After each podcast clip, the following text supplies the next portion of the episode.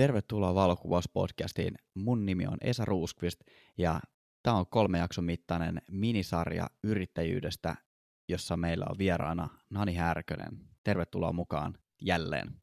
Kiitos. Ja Nani on tosiaan valokuvaaja ja podcast-kollega Luovia podcastin puolella tai puolelta. Tämän jakson aiheena meillä on markkinointi. Ja mun mielestä markkinointi on niin kuin äärimmäisen tärkeä osa valokuvausyrittäjyyttä. Hypätään suoraan tämän jakson aiheeseen, eli markkinointiin. Hyvä kysymys, mihin me kaikki halutaan vastaus. Mistä löytää asiakkaita? Pitääkö mun vastata tähän? Joo, halutaan vastata.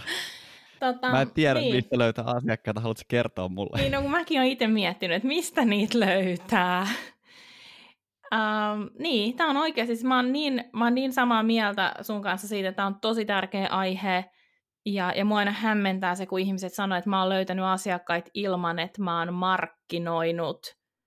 Ja sitten mä oon jotenkin ajattelen aina että ihan hämilläni, että en usko tota, koska markkinointi on niin paljon kaikkea, ja ihmiset ei ehkä, ehkä ihan niin kuin hahmotakaan sitä, mitä kaikkea se voi olla. Ja, ja varmasti eri yrityksillä ja eri yritysmalleilla se on vähän erityyppistä. Mutta, mutta ihmiset ehkä sekoittaa markkinoinnin ja mainonnan. Ja mä ajattelen silleen, että kun tunnistaa ne omat väylät, niin niitä asiakkaita alkaa tulla. Ja kun tunnistaa oman arvon, niitä asiakkaita alkaa tulla. Ja sitten vielä kun tunnistaa sen oman ihanne asiakkaan, niin alkaa ymmärtämään, että missä ne omat asiakkaat sitten liikkuvat, missä ne käy asioilla ja niin poispäin. En mä kyllä sun kysymykseen vastannut, mutta tämmöisen tästä nyt töräytin. Tuo on ihan, ihan hyvä kela. Ja tietyllä tapaa toi, niin kuin, mä koen tuon todella tärkeäksi, joka ehkä vei mut pois tuosta täyspäiväisestä valokuvausyrittäjyydestä, mistä mä viime jaksossa puhuinkin, niin mä en ehkä osannut määrittää itse itselleni sellaista ihanne asiakasta, niin mä en tavallaan sitä myötä myöskään tietänyt, mitä mä etsin ja mitä mä koitan hakea, niin mistä mä voin silloin tietää myöskään, että mistä mä löydän niitä asiakkaita, jos mä en tiedä, mitä mä olen etsimässä. Ja ylipäätään, niin kuin, mitä tuohon markkinointiin tulee, niin toi, toi on hyvä, kun sä sanoit tuon niin markkinoinnin ja mainonnan eron, ja mun mielestä tietyllä tapaa kaikki, mitä me tehdään tuolla kentällä, kaikki kuvauskeikat, kaikki sähköpostit, mitä me lähetään, kaikki kuvat, mitä me toimitetaan, niin tietyllä tapaa kaikki meidän tekeminen on sitä markkinointia nimenomaan tietyllä tapaa myös. Just näin. Miten sä koet, Nani, omassa liiketoiminnassa, että millainen sun ihanne asiakas on? Hyvä kysymys. Mun ihanne asiakas on ihminen, jolla on koira tai koiria. Ja hän kokee, että koirat on hänelle perheenjäseniä.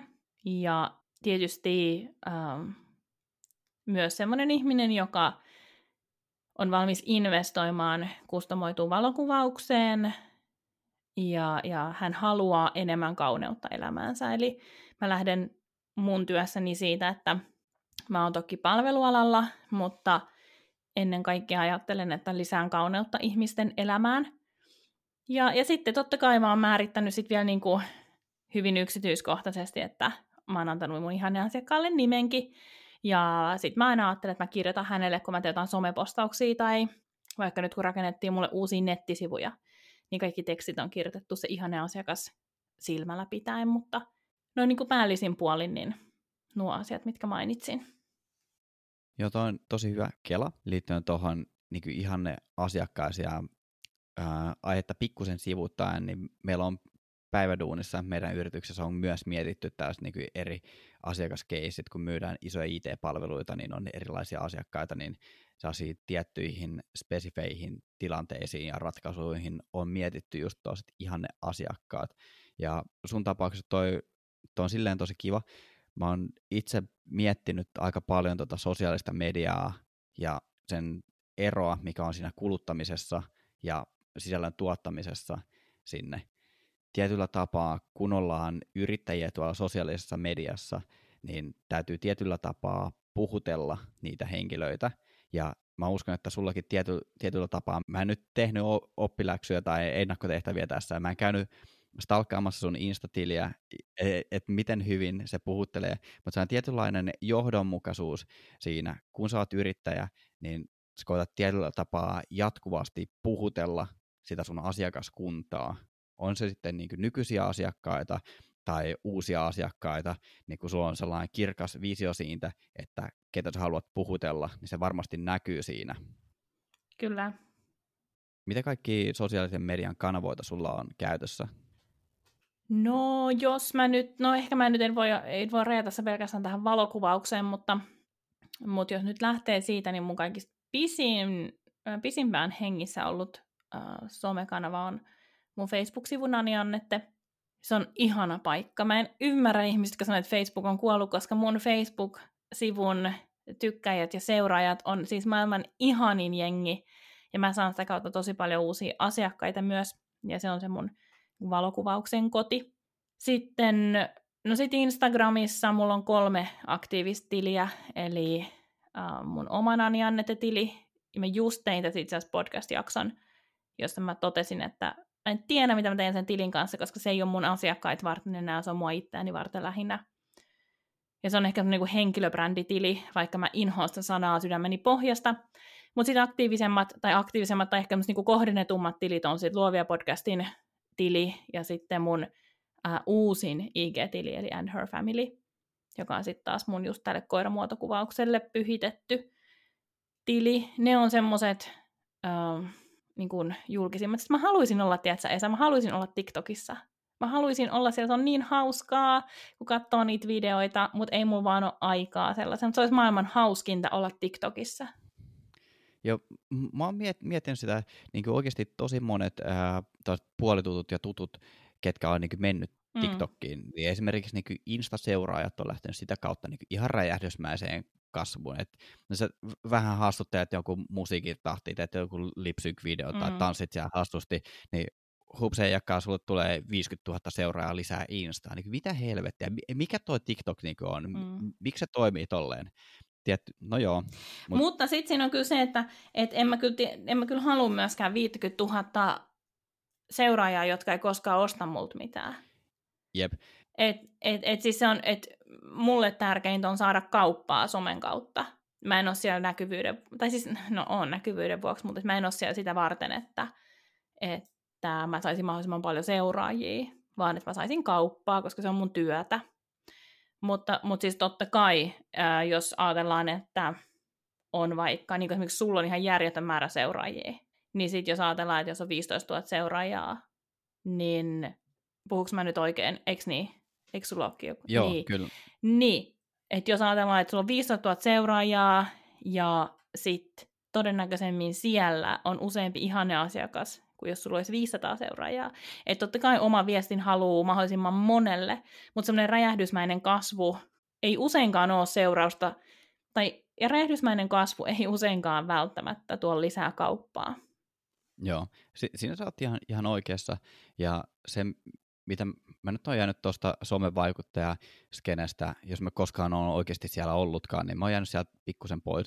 Mutta se, mitä mä ymmärrän, niin tänä päivänä mikrovaikuttajat, jolla on tyyli tuhat seuraajaa, on niin kovaa valuuttaa, koska siellä on niin oikeasti, että jos on rakennettu sellainen niin vaikka äh, lifestyle pullaan tuoksunen perheenäiti, joka tykkää sisustaa, niin jos hänellä on niin 1000-2000 seuraajaa, niin siellä on varmaan sellainen niin oikea skene hänen ympärillään, että ne ei ole just mitään, mulla tietty on tuollainen, niin kuin, en mä tiedä voinko mä kutsua edes omaa, omia valokuvia fine artiksi, mutta tosi niin öisiä maisemakuvia ylipäätään, niin tavallaan se on kaksi niin täysin eri maailmaa.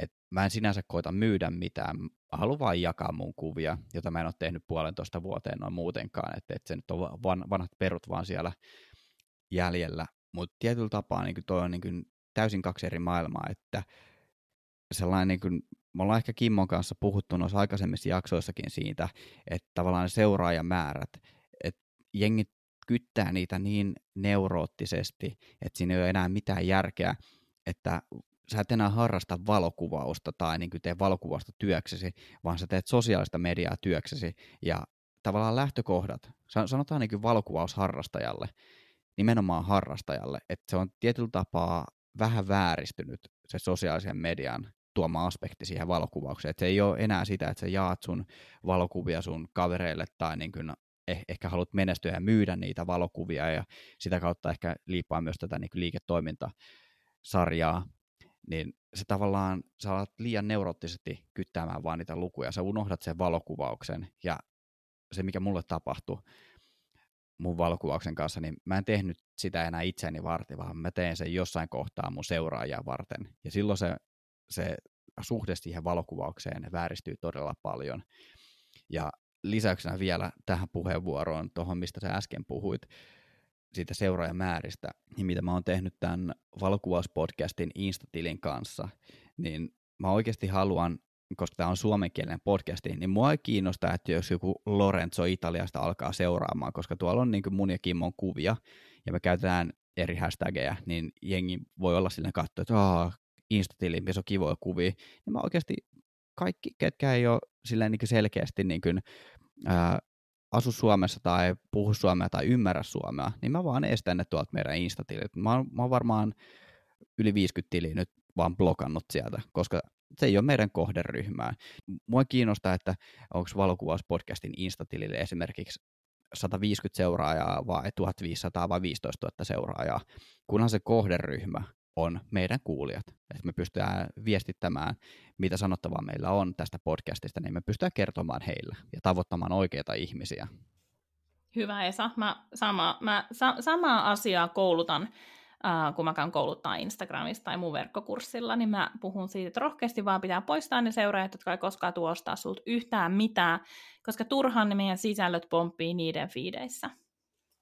Jep, kun se on muutenkin rajattu, että kenelle kaikille se näkyy, niin jos se, jos se on joltain potentiaaliselta kuuntelijalta tai ostajalta pois, että se näkyykin sillä Lorenzolla siellä Italiassa, joka on silleen, että siisti kuva, mutta mulla ei ole aavistustakaan, mitä tässä nyt kerrotaan. Mm. Eikä välttämättä edes tajua, että tämä on podcasti. Niin se on sitten joltain muuta ehkä pois. Mitäs muut sosiaalisen median kanavat? Onko sulla muuta kuin Facebook ja Instatili käytössä?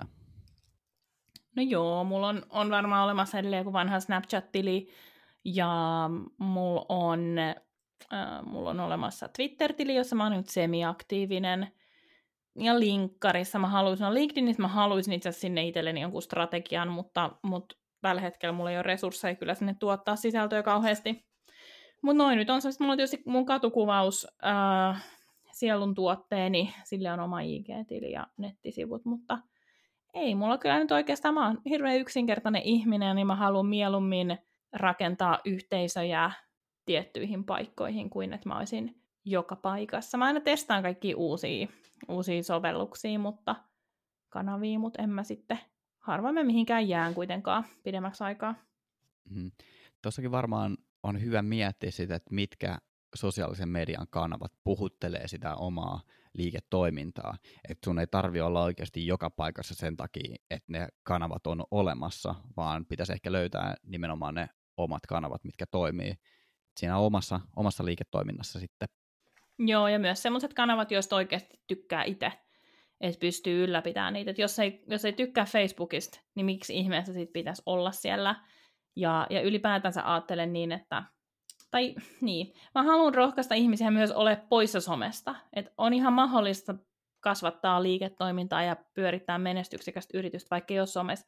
Mä haluan olla somessa, koska mä tiedän, että mun ihanne asiakkaat on somessa, ja mä tykkään itse olla somessa. Mä tykkään siitä vuorovaikutuksesta. Mutta on myös ihan ok miettiä ihan jotain muita kärkiä sille omalle liiketoiminnalle. Mä komppaan tuota tosi paljon, ja sitten mä oon kuitenkin jonkun verran kelaillut itse tuota sosiaalista mediaa, ja sitten mä oon IT-alalla päiväduunissa, ja me on tosi pieni työpaikka, kun mä tulin sinne, niin mä taisin olla kuudes vai seitsemäs työntekijä, sitten pari tyyppiä on lähtenyt, ja nyt ollaan onnistuttu kasvattaa tuo porukka kymmenen henkeen, niin tuollainen IT-palveluiden myynti sosiaalisen median kautta, niin kun siinä ei päde mitkään samat lainalaisuudet kuin esimerkiksi valokuvausyrittäjyydessä, mm. koska ne ratkaisut, mitä me myydään, niin ne sopimukset saattaa olla niin kuin 10 000 tai satoja tuhansia euroja, mitä siellä tehdään, e, että ne voi olla niin pitkäaikaisia sopimuksia, isoja laitehankintoja, niin tavallaan sosiaalisen median kautta niin aika kovaa niin Facebook-matskua saa olla, että sä tavoitat jonkun yritysjohtajan, joka päättää IT-hankinnoista, niin tietyllä tapaa se aspekti on niin ihan täysin erilainen. Et mitä vielä tuohon sosiaaliseen mediaan tulee, niin kannattaa miettiä, mitkä ne omat kanavat on, mitkä palvelee sitä omaa, oman liiketoiminnan käyttötarkoitusta. Siis tarkoitatko sä nyt Esa, että sä et laskuta sun yökuvista 100 000 euroa? Öö, no ei, ei, ei mennä siihen hinnoitteluun enää, se käytiin viime jaksossa jo, että mä oon se kaveri, joka tekee viidellä kympillä ne edelleen. Oi, oi, oi. Jos, jos, no ei ne oikeasti tee. Mutta palatakseni tuohon edellisen jakson niin siihen hinnoittelupolitiikkaan pikkusen, niin mä oon silleen oikeasti tosi onnellisessa asemassa. Sama pätee myös Kimmoon. Me ollaan aikaisemmin tässä podcastissa puhuttu, mä en tiedä kuinka paljon oot kuunnellut vai ootko kuunnellut ollenkaan, niin me ollaan molemmat IT-alalla töissä. Ja se on tietyllä tapaa niin kuin tosi vapauttavaa, kun sä puhut just siitä, että sä arvostat sitä vapautta sun työssä. Niin sama on mulla. Kun mä oon IT-alalla, mulla on siellä jo entuudestaan niin tosi joustavat työajat ja työehdot ja työolot ja kaikki on tosi joustavaa. Et joskus kun tehdään töitä, niin sitten niitä tehdään, ja sitten kun ei tehdä töitä, päivä, mitä mä selitän, totta kai mä teen päivisin töitä, mutta siinä on niin kuin tosi joustavaa, koska se duuni ei vaadi sitä fyysistä läsnäoloa monesti paikalle, niin siinä on tosi paljon vapauksia, mutta myös vastuuta, niin tietyllä tapaa se heijastuu myös tuohon mun valokuvausyrittäjyyteen, että mä en ole tavallaan, mä en tee sitä sen takia, että mun pitäisi saada siitä leipää pöytää, mutta mä oon myös päässyt yli siitä, että, että jos mä saan jonkun keikan, niin että mä lähden kilpailemaan hinnalla, vaan koska mulla ei ole niin mitään tarvetta ottaa sitä valokuvauskeikkaa, niin mä voin myös hinnoitella itseni sen mukaan, että, että jos se on liian kova hinta sulle, niin ehkä joku toinen valokuva olisi sitten parempi tähän sun, mm. sun tarpeeseesi. Tosi hyvä, kun sanot on, koska mä en, mä en vaan ymmärrä sitä logiikkaa, että jos mä olen palkkatöissä, niin mun ei tarvitse mun yritystoiminnasta laskuttaa niin paljon, kun mä saan mun rahat jostain muualta. Se on juuri se tapa, jolla sahaa sekä kollegan oksaa, omaa oksaa ja, ja vetää pohjaa markkinoilta. Ja sillä ei ole mitään merkitystä hinnoittelun kannalta, onko sivutoiminen yrittäjä vai onko päätoiminen yrittäjä. Koska joka tapauksessa se, se, se, se raha, mikä sun pitäisi saada siitä keikasta, niin se pitää laskea joka tapauksessa sen mukaan, että ikään kuin sä olisit päätoiminen yrittäjä. Koska muuten, no niin, tai no siis jokainen laskee miten haluaa. Miksi mä t- kato, mulla tuli ihan tämmöinen tunnekuohu tähän, älä vaan leikkaa tätä pois, kun siis, tämä on oikeasti mun mielestä tosi hyvä juttu, siis, mutta en mä tiedä yhtään, mitä mä oon sanomassa. No, mutta anna, anna, anna tunnekuohun tulla. Mutta siis just, just toi, että äh, sellainen äh, hintojen polkiminen, tämä on puhutteleva aihe, tästä olisi voinut tehdä oikeasti sen oma jakso, mit, mitä me oltiin alun perin suunniteltu, mutta sellainen hintojen polkeminen, se vääristää sitä markkinaa ja tietyllä tapaa se hintojen polken, polkeminen myös aiheuttaa sen, että se, se reaktio, että vau, että onpa kallis siitä, että mä oon ajatellut jotenkin, että, että valokuvaajat on niin halvempi tai että, että se, se vaan vääristää sitä. Mm. Kyllä. Ja mä, mä haluan painottaa sitä, että arvostakaa omaa työtänne ja uskaltakaa laskuttaa. En mä nyt sano, että tässä pitää lähteä ryöstämään ketään, mutta arvostakaa sitä sen verran, että pyydätte siitä oikean määrän rahaa ja miettikää sitä niin kuin oman elämänne kannalta, että te, te, teillä on niin oikeus saada rahaa teidän tekemästä työstä. Arvostakaa sitä työtä, mitä te teette. Mm, ja se on kyllä valitettavasti siis myös niin, että aina on olemassa ihmisiä, jotka etsii halvinta kuvaajaa, ja aina on olemassa ihmisiä, jotka etsii kalleinta, ilman että he ajattelee, että onko tämä se just mitä mä haluan, vaan he ajattelee ainoastaan sitä, että jos on kallein, täytyy olla paras. Jos on, äh, tai sitten, että en mä tarvi kauheasti mitään sen kummosempaa, mulle riittää tämä halvin. Ja yleistä ei voi kyllä sanoa silleen, että ei kannata lähteä etsiä niitä ihmisiä, jotka haluaa halvinta. Koska useimmiten se tuntiliksa tulee ihan olemattomaksi sellaisia ihmisiä palvellessa, jotka ei arvosta meidän työtä. Ja se, siinä ei ole niin kuin, sen takia mä lähtisin aina miettimään sen ihanne asiakkaan kautta, koska se, se tarkoittaa sitä, että hän ymmärtää sen, että se työ maksaa, ja hän haluaa loppujen lopuksi ostaa sinut, eikä, eikä vaan sitä, että no onko sulla hyvä kalusto. Just näin. Tuo on, tuo on todella tärkeää. kelata noita asioita. Mut nytkin päästiin tuohon niin ihanne asiakkaisiin ja tuohon hinnoittelun maailmaan, niin tietyllä tapaa toi hinnoittelu on osa myös, ota tuolin käsinoista kiinni, mä sanon sen sanan, se on osa henkilöbrändäystä. Ja et, haluatko se brändätä itsesi, että sä oot tavallaan sellainen halpa valokuvaaja, että sulta saa nyt edullisesti nämä valokuvat, niin se, se on tietyllä tapaa myös sitä markkinointia, brändäystä, että jos sä myyt itsesi liian halvalla, niin sit sä saat myös sellaisen maineen ja sä brändäät itse itsesi halvaksi valokuvaajaksi. Mm. Sen lisäksi sä sahat koko valokuvaaja yhteisöltä sitä oksaa meidän alta pois ja teet itse todella pienellä tuntihinnalla töitä, niin mun mielestä tossa ei ole voittajia. Et tietyllä tapaa se, että jos sä aloitat sun valokuvaaja uraa, niin se tietyllä tapaa, totta kai sä teet pikkusen halvemmalla kuin joku vuoden valokuvaajaksi palkittu valokuvaaja. Siis hintaeroja on totta kai, mutta älä tee liian halvalla. Mm. Pyydä, pyydä enemmän kuin 50.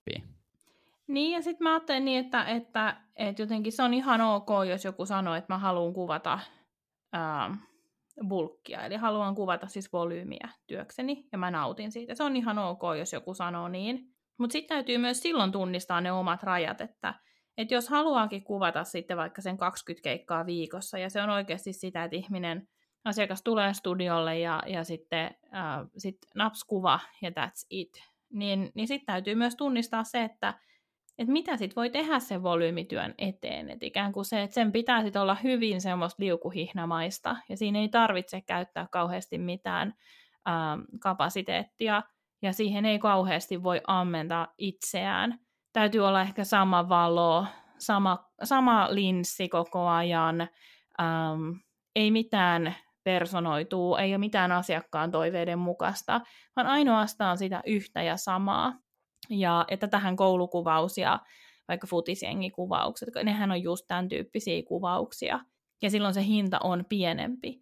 Mutta mun, mun ää, ymmärtääkseni monesti me ajaudutaan tähän myös omissa yrityksissämme, vaikka me haluttaisiin tehdä täysin ainutlaatuista oman näköistä jälkeä, niin me jostain syystä ajaudutaan siihen, että me ajatellaan, että, että on parempi tehdä volyymiä ja sitten tehdä muutamia jotain omia kuvauksia, joista ei saa mitään rahaa. Vaikka mun mielestä voi myös ihan hyvin miettiä sitä vaihtoehtoa, että käyn päivätöissä, kunnes yritykseni on sellaisella, sellaisissa kantimissa, että mä voin tehdä työkseni sitä, mitä mä rakastan. Tai tehdä työkseni siis sellaista kuvaa, mitä mä rakastan. Koska me kuitenkin puhutaan taidealasta, ja se on ollut ihan aikojen alusta niin, että ihmiset on omalla jollain päiväduunilla äh, elättäneet ja mahdollistaneet äh, sen oman tavallaan unelmaduunin tai sen oman taiteen. Ja sitten saaneet siitä todennäköisesti toivottavasti myös korvauksen. Kyllä.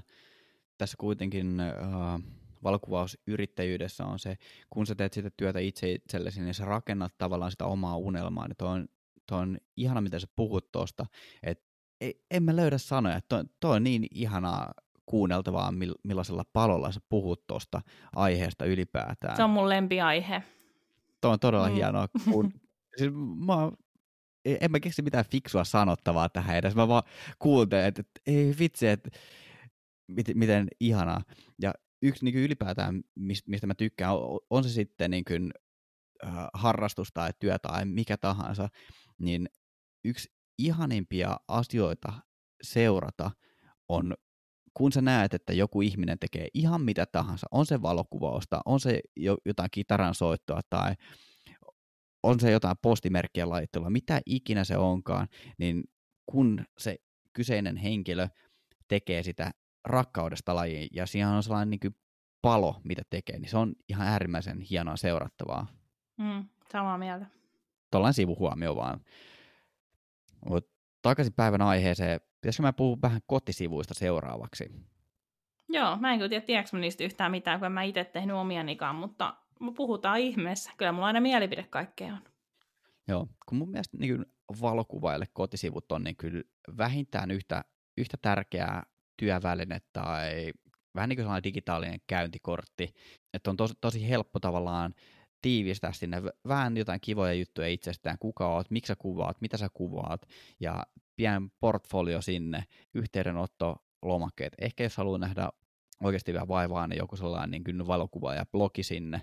Ja kuitenkin, kun ihmiset tänä päivänä on aika Google-orientoituneita ja haetaan sitten, että valokuvaa ja Helsinki, niin tietyllä tapaa sä haluat, että ne löytää sut. Niin ehkä vaikeampi tuollaisessa kilpailussa, kun haetaan valokuvaajaa, niin on vaikeampi saada se oma sometili sinne ensimmäiseksi hitiksi. Et katsotaan itse asiassa, mulla mä tässä koneella, niin katsotaan, jos mä laitan valokuvaa ja ää, Kokkola. Haetaan kokkolalaista valokuvaajaa, niin Okei, okay, tulee ensimmäisenä valokuvaaja Kokkola. Kokkola Anne. Okei, okay, tuo on vaan ton niminen. Tuo nyt, toi, toi nyt oli paska esimerkki. Mutta tää tulee tällainen kuin Anne Yrjänä. Hyvä Anne Yrjänä, onneksi olkoon, saat Googlessa ensimmäisenä, jippi! Yes, tuo tiivistys, mikä tuossa on. Valokuvaaja Anne Yrjänä, Kokkola. Valokuvaus, studio, Kokkola, valokuvaus. En tiedä millainen, millainen skene on, mutta niin ihan, ihan tosi kivan näköiset kotisivut. Ja on ilmeisesti kannattanut. Mä uskon, että hän on saanut Googlen kautta varmasti töitä. Kyllä mä uskon. Tosi modernit, kivat sivut. Ei siinä mitään. Hyvä Anne. Hyvä Anne. Hyvä Anne, vitsi. Hyvä, nyt Anne sai hyvän tämmöisen shoutoutin tässä podissa. Kiva. Yes. Kyllä, hyvä Anne. Mutta mun mielestä kotisivut on oikeasti tosi tärkeä työväline, koska se on, se on sitten kuitenkin niin erilainen kuin somekanavat, että et sä saat laitettua sinne hinnasto. Jos sä teet vaikka hääkuvausta, mitä mä käytän monesti referenssiä, sä saat niin erilaisia bundleja sinne, että että sulla on siellä vaikka pelkät potretit, pelkkä vihkiminen, potretit ja vihkiminen, koko päivän dokumentaarinen, niin et sä saa niitä oikeasti tiivistettyä mihinkään somepostaukseen silleen, että joku niin oikeasti jää lukemaan silleen, että jaa jaa, että ensi kesällä olisi vapaita aikoja, ja sitten siihen tulee sellainen metrin mittainen teksti, ja Instassakin taitaa olla joku merkkirajoitus, että se helposti menee, että et sä saa tuollaista dataa sun sometileille. Tietyllä tapaa on niin hyvä olla ne nettisivut olemassa. Mm. Mulla on kaksi ajatusta näistä kotisivuista. Ja mä en tiedä, ollaanko me samaa mieltä näistä nyt ollenkaan, mutta eihän meidän tarvikaan olla, eikö niin? Ei tarvi olla samaa yes. mieltä. Hyvä. Mulla on, siis se, mulla on siis, mun ykkösajatus on se, että kotisivut pitää olla olemassa sen takia, että somet kaatuu joskus. Instagram ei ole ikuinen, Facebook ei ole ikuinen, ikuinen, ikuinen, um, niin, TikTok niin paljon kuin mä haluaisin olla siellä, mutta sekään ei ole ikuista. Ja, ja siis ne kaatuu joskus. Täytyy olla joku semmoinen paikka, jota me oikeasti itse hallitaan, joka on meidän näköinen eikä minkään Instagram-tilin näköinen. Ja um, semmoinen, mihin me oikeasti vaikutetaan. Ja sitten sellainen asia, mikä on mulle, ää, nyt kun mä tein brändiuudistustani, niin mikä oli mulle tosi tärkeä juttu, niin se oli se, että mun nettisivujen pitää karkottaa ihmisiä pois. Ja, ja tämä ei tietenkään ole kaikkiin yritysmalleihin se lähtökohta, mutta, mutta tämän ajatuksen esitteli, ähm, mä en tiedä, tiedät sä Esa entisenä hääkuvaajana semmoista kuin Ferhuaristi hääkuvaajaa? Mm, en äkkiseltä, ei, ei, ei, ei tule mieleen. Oikein, siis sun pitää tsekkaa Ferin sivut, siis ihan käsittämätön kuvaaja. No niin, anyway, anyway. Ferhuaristi, hänen workshopissaan hän sanoi, että hänen ykköstehtävä hänen nettisivuillaan on karkottaa ihmiset pois.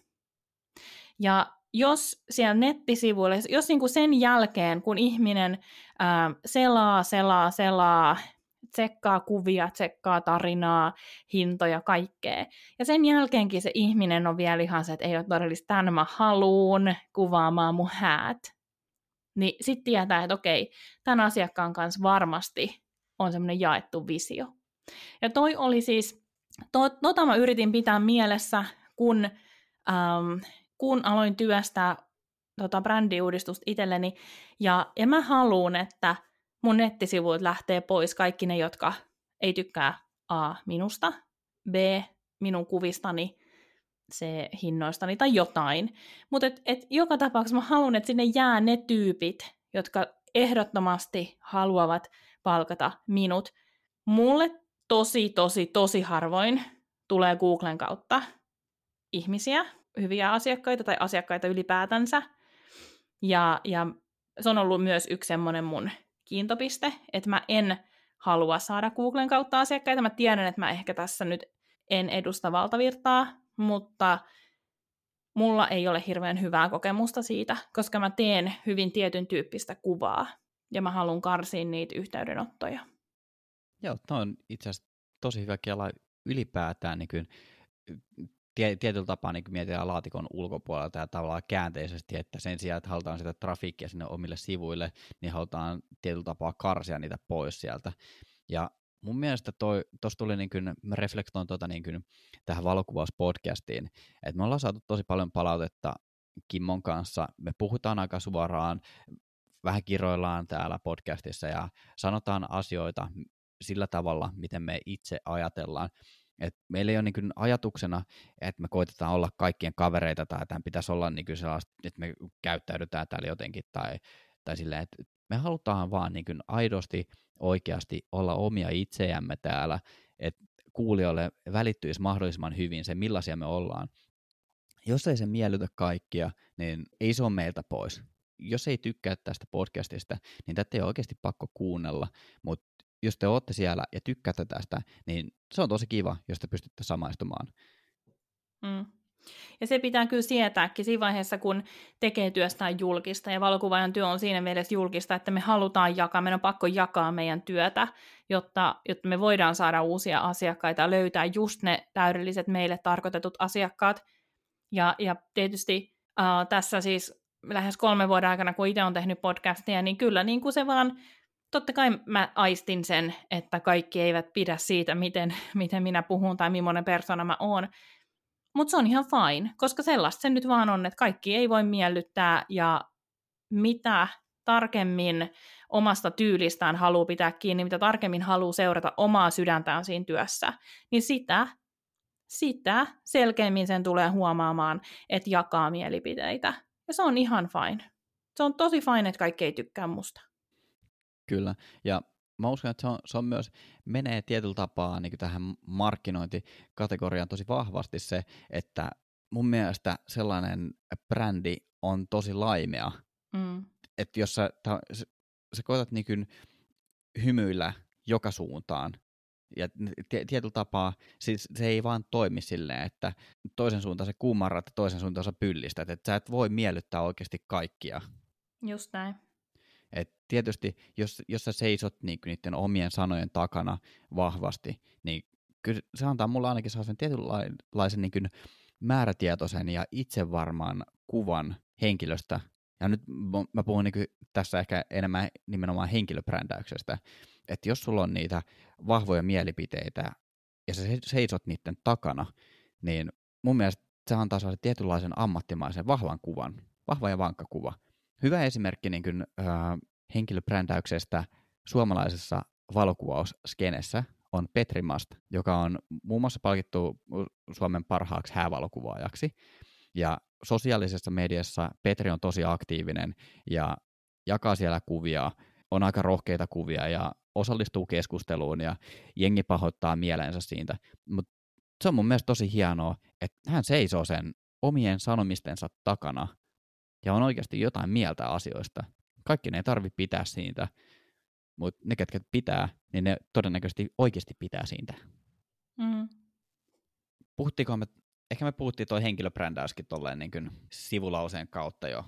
Et mä olin laittanut tuohon niin kuin, ää, ajatukset tuosta niin kuin kapeasta nisestä ja sitten taas niin kuin laimeasta all around kuvaajasta. Tarviiko sitä avata sen enempää? Haluatko puhua tuosta? Muistan, että sä tykkäät tuosta sanasta, niin ylipäätään. Niin, niin kyllä mä ajattelen, että, että jokainen valokuvaaja on jollain tavalla henkilöbrändi, vaikka mä tosiaan en, en siitä sanasta tykkää, mutta, äm, mutta ajattelen niin, että ehdottomasti, ehdottomasti haluan, että, että asiakas ostaa minut kuvaajana, eikä, eikä pelkästään sitä mun työtä, koska mä oon, niin, mä oon mun työtä, tai mä oon mun työ ja mä oon mun taide, ja, ja se, se on hyvän asiakas, äh, asiakassuhteen mitta, jos, jos asiakas niin kuin luottaa täysillä siihen, että, että mä pystyn toteuttamaan ää, sen, mitä mä, mitä mä väitän toteuttavani, ja, ja sehän tietysti todentuu sen mun portfolion kautta.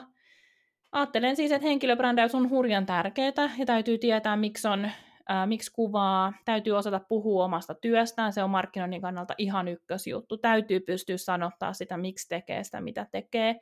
Se on myös suuri erottautumistekijä, vaikkapa somessa. Se, että julkaisee someen kuvan ja se on kaunis kuva, niin kuvilla on ihan äärimmäisen vaikea erottua.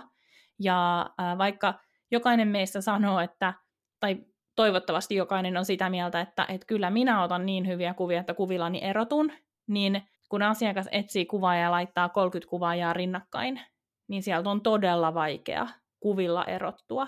Enkä usko, että äm, itse ainakaan sieltä mitenkään hirveästi paistan läpi, vaikka mä omasta mielestäni mulla on ihan hurjan, hurjan selkeä tyyli ja näin poispäin. No joo. Et kyllä siitä omasta työstä pitää osata puhua, ja mitä enemmän siitä puhuu, sitä selvemmäksi ne omat ajatukset käy itselle, ja sitä äh, useammilla tavoilla niistä niistä pystyy, pystyy avaamaan.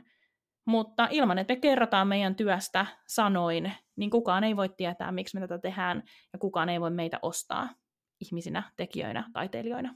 Tuossa sä oot niinku ihan, ihan oikeassa, että äh, jos laitetaan 30 valokuvaa, ja jos sä haluat ostaa valokuvaajalta palvelun, niin siellä on johdonmukaiset somefiidit, kotisivut, josta löytyy kaikki oleellinen tieto, jotka on niin hyvällä maalla toteutettu, niin oikeasti tietyllä tapaa se rima on todella korkea, että sä oikeasti erottaudut sieltä. Lähtökohtaisesti se, se rima on vaan niillä kuvilla ammat, ammattipiireissä, se on, se on korkea.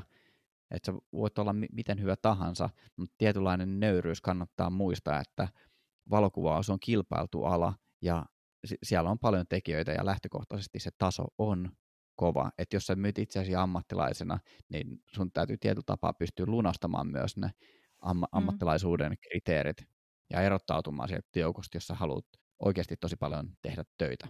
Kyllä, ja siis sen riman pitää olla korkea. Siis sen täytyy itseltään myös pitää pystyä vaatimaan, että et siis mä sanoisin, että et ne kuvaajat menestyy, jotka hieman putkinäköisesti keskittyy omaan tekemiseen, omaan työhön, tekee vuodesta toiseen sitä omaa duunia, äm, tunnistaa oman tyylin, tunnistaa sen, mitä haluaa tehdä, keiden kanssa haluaa työskennellä. Äh, no joo, niin kuin sanoin äsken, osaa puhua omasta työstään, mutta loppujen lopuksi se isoin niin kuin markkinointiin ja, ja erottautumiseen äh, vaikuttava tekijä on se, että pysyy siellä omalla äh, valitsemallaan linjalla ne tekee sitä samaa juttua päivästä toiseen. Totta kai mielipiteet muuttuu, ajatukset muuttuu, brändi kehittyy, tulee brändiuudistuksia, mutta se, että sitoutuu omaan työhönsä, eikä niin, kuten itse tein jossain vaiheessa, että kokeilin vähän kaikkea, no oisinko mä hyvä hääkuvaaja, tykkäisikö mä tästä, no miten mä kuvaisin vauvoja, tykkäisikö mä tästä, jolloin mun asiakkaat, mun seuraajat ei enää tiennyt sitä, että mitä toi oikeasti tekee. Ja mä ajauduin aika kauas siitä, mikä oikeasti on se mun ydinjuttu. Ja musta tuntuu, että joku semmoinen helpotuksen huokaus, ainakin sen palautteen perusteella, ihmiset koki tai huokasivat helpotuksen huokauksen, kun, kun mä tein mun brändiuudistuksen ja palasin mun niin sanotusti juurilleni, eli sinne koiramuotokuvaukseen. Ja se palaute, mitä mä sain, oli semmoista, että vitsi, että et, mahtavaa, että sä teit noin. Eli se mun seilailu loppu. Eli mä sanoisin, että omaan työhön sitoutuminen ja siinä linja, omassa linjassa pysyminen on markkinoinnin kannalta ihan ykkös ykkös juttu.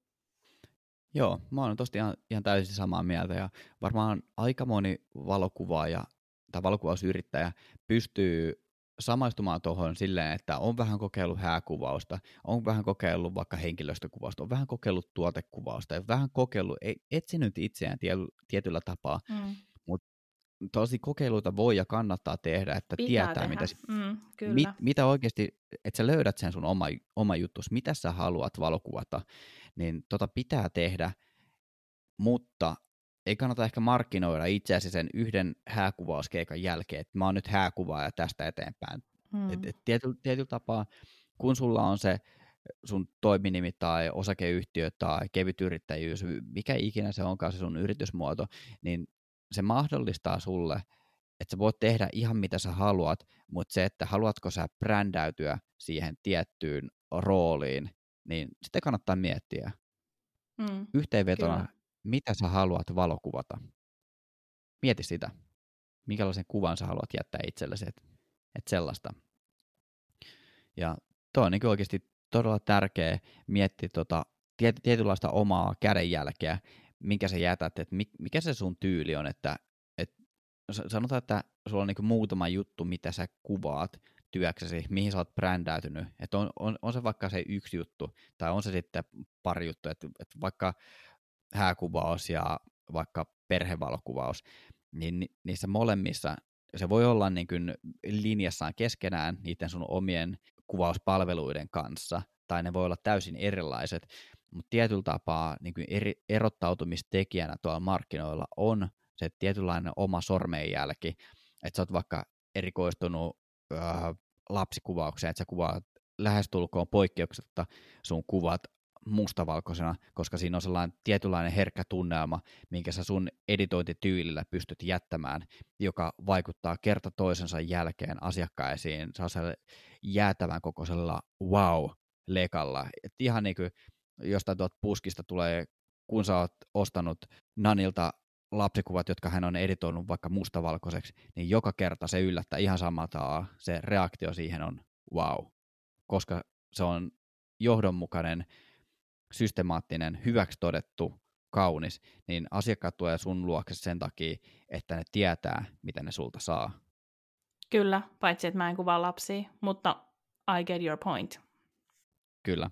Se, on, se, oli, se oli vain esimerkki. Äl, älkää ottako Nanin yhteyttä lapsikuvauksen tiimoilta. Ja tämä lapsikuvaus on itse asiassa mielenkiintoinen esimerkki siinä, että kun mä rupesin sitä tekemään, koska lapsi on tosi paljon, niin äh, niitä ihania asiakkaitakin on tietysti enemmän kuin, kuin vaikka mun, vaikka se koiriakin on tosi paljon Suomessa, ja Suomessa on hyvin, hyvin, hyvin, hyvin kehittynyt koiraharrastus, ja me ollaan maailman parhaita koiraurheilussa, niin, niin silti niitä, se, se, sille lapsikuvaukselle meillä on niin vahvat perinteet. Ja sitten niitä alkoi tulee, ja mulla ei ole mitään lapsikuvausta vastaan, mutta jossain vaiheessa mä vaan tajusin, että tämä ei ole mun juttu, mä en saa näihin kuviin sitä, mitä mä itsestäni haluan antaa, ja mä en näe tässä sitä mun, mä en pysty arvostamaan näitä, vaikka mä näen, että nämä on tosi hyviä kuvia, mitä mä otan, niin mä en pysty arvostamaan näitä kuvia yhtä paljon, kun mä tiedän, että mun pitäisi tehdä jotain muuta. Mun pitäisi kuvata kuva, jossa on koira ihmissiskonsa kanssa.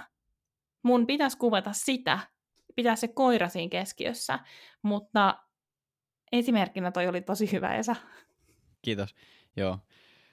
Jos haluatte lapsikuvausta, niin käyttäkää hakukoneoptimointia hyväksi ja kirjoittakaa lapsikuvaus tai perhekuvaus ja se oma paikkakunta, niin te varmasti saatte sieltä parempia vaihtoehtoja, ketkä niin oikeasti haluaa tehdä sitä, eikä mua ja Nania. En yritä nyt suolata mitenkään sun liiketoimintaa, mutta... Joo, mutta, mutta, ei, mutta jos sanoit, teillä on niin... koira, jos te haluatte kuvat lapsen kanssa, niin please, tähän suuntaan. Mutta, mutta, mutta muuten minut ja Esan voi unohtaa. Kyllä. Katsotaan, mitä tulee, kun laittaa koirakuvaa ja Helsinki Googleen. Ihan vaan nyt niin tolleen. Kokeile. Mä melkein voisin arvata, että sieltä tulee Olivier Beaslas. Olivier. Ensimmäinen hitti, KV-foto. Aa, hei, Kristi Vilmunen. Jee, hyvä Kristi. Toinen hitti, Tuomo Nyqvist. En tunne henkilöä, tai siis tiedä vaan nimeltä. Mutta hyvä Tuomo, toisena. Kolmantena pronssille tulee valokuvaaja Krista Riitinki. Hei Krista, jee, hyvä. Hyvä kolmonen, hyvä top kolme. Neljäntenä koiravalokuvaus.fi. No se on Olivier. Olivier on mahtava tyyppi. Terveisiä Olivierille, ei ehkä kuuntele. Ja viidentenä tulee Tuomo Nykvistin Facebook-sivut, koiravalokuvaaja Tuomo Nykvist. Ja sitten tulee kans seuraava on ton Olivierin äh, koirakuvaus Dog Photography Home Facebook-sivu. Ja sitten drumroll, drrrr, naniannette.fi, Woohoo! Ei, onko se noin ylhäällä siellä? Oliko se ekalla sivulla? Ekalla sivulla kuitenkin. Äh. Mä niin on yrittänyt, että se tippuisi sinne alas. No, ei oikeasti siis, oikeastihan totta kai mä haluaisin olla Googlessa ykkösenä, ehdottomasti haluaisin olla, tietysti. Uh, mutta koska olen tehnyt näitä, mistä juuri puhuin, näitä, miten nämä ovat tämmöisiä syrjähyppyjä eri genreihin, niin jostain syystä se Google-näkyvyys on sitten sieltä vähän sen tippunut, mutta, ähm, mut sanoisin, että en yritä sille aktiivisesti tehdä mitään, mutta totta kai ku, kuin taikaiskusta haluaisin olla siellä ykkösenä, koska sehän nyt vaan kuuluu siihen, että sä haluat olla ykkösenä.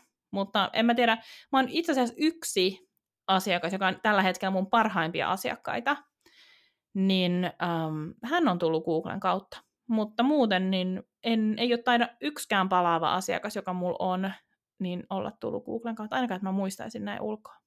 Markkinointi, onko meillä jotain sanottavaa vielä tähän vai otaako loppukaneetti tähän ja pistää systeemit pakettiin tältä osaa? Ota loppukaneetti.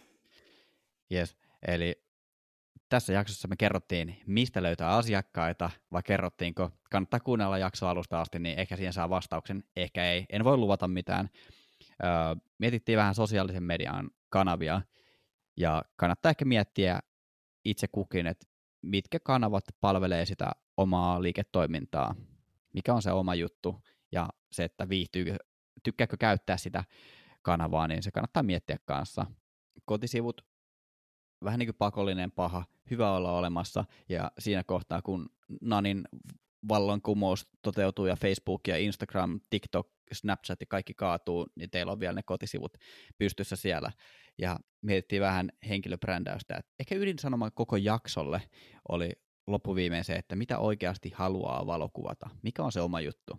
Se on mun mielestä ehkä niin kuin se, jos yhdellä lauseella pitäisi tiivistää koko jakso niin kuin markkinointia, niin mitä sä haluat valokuvata.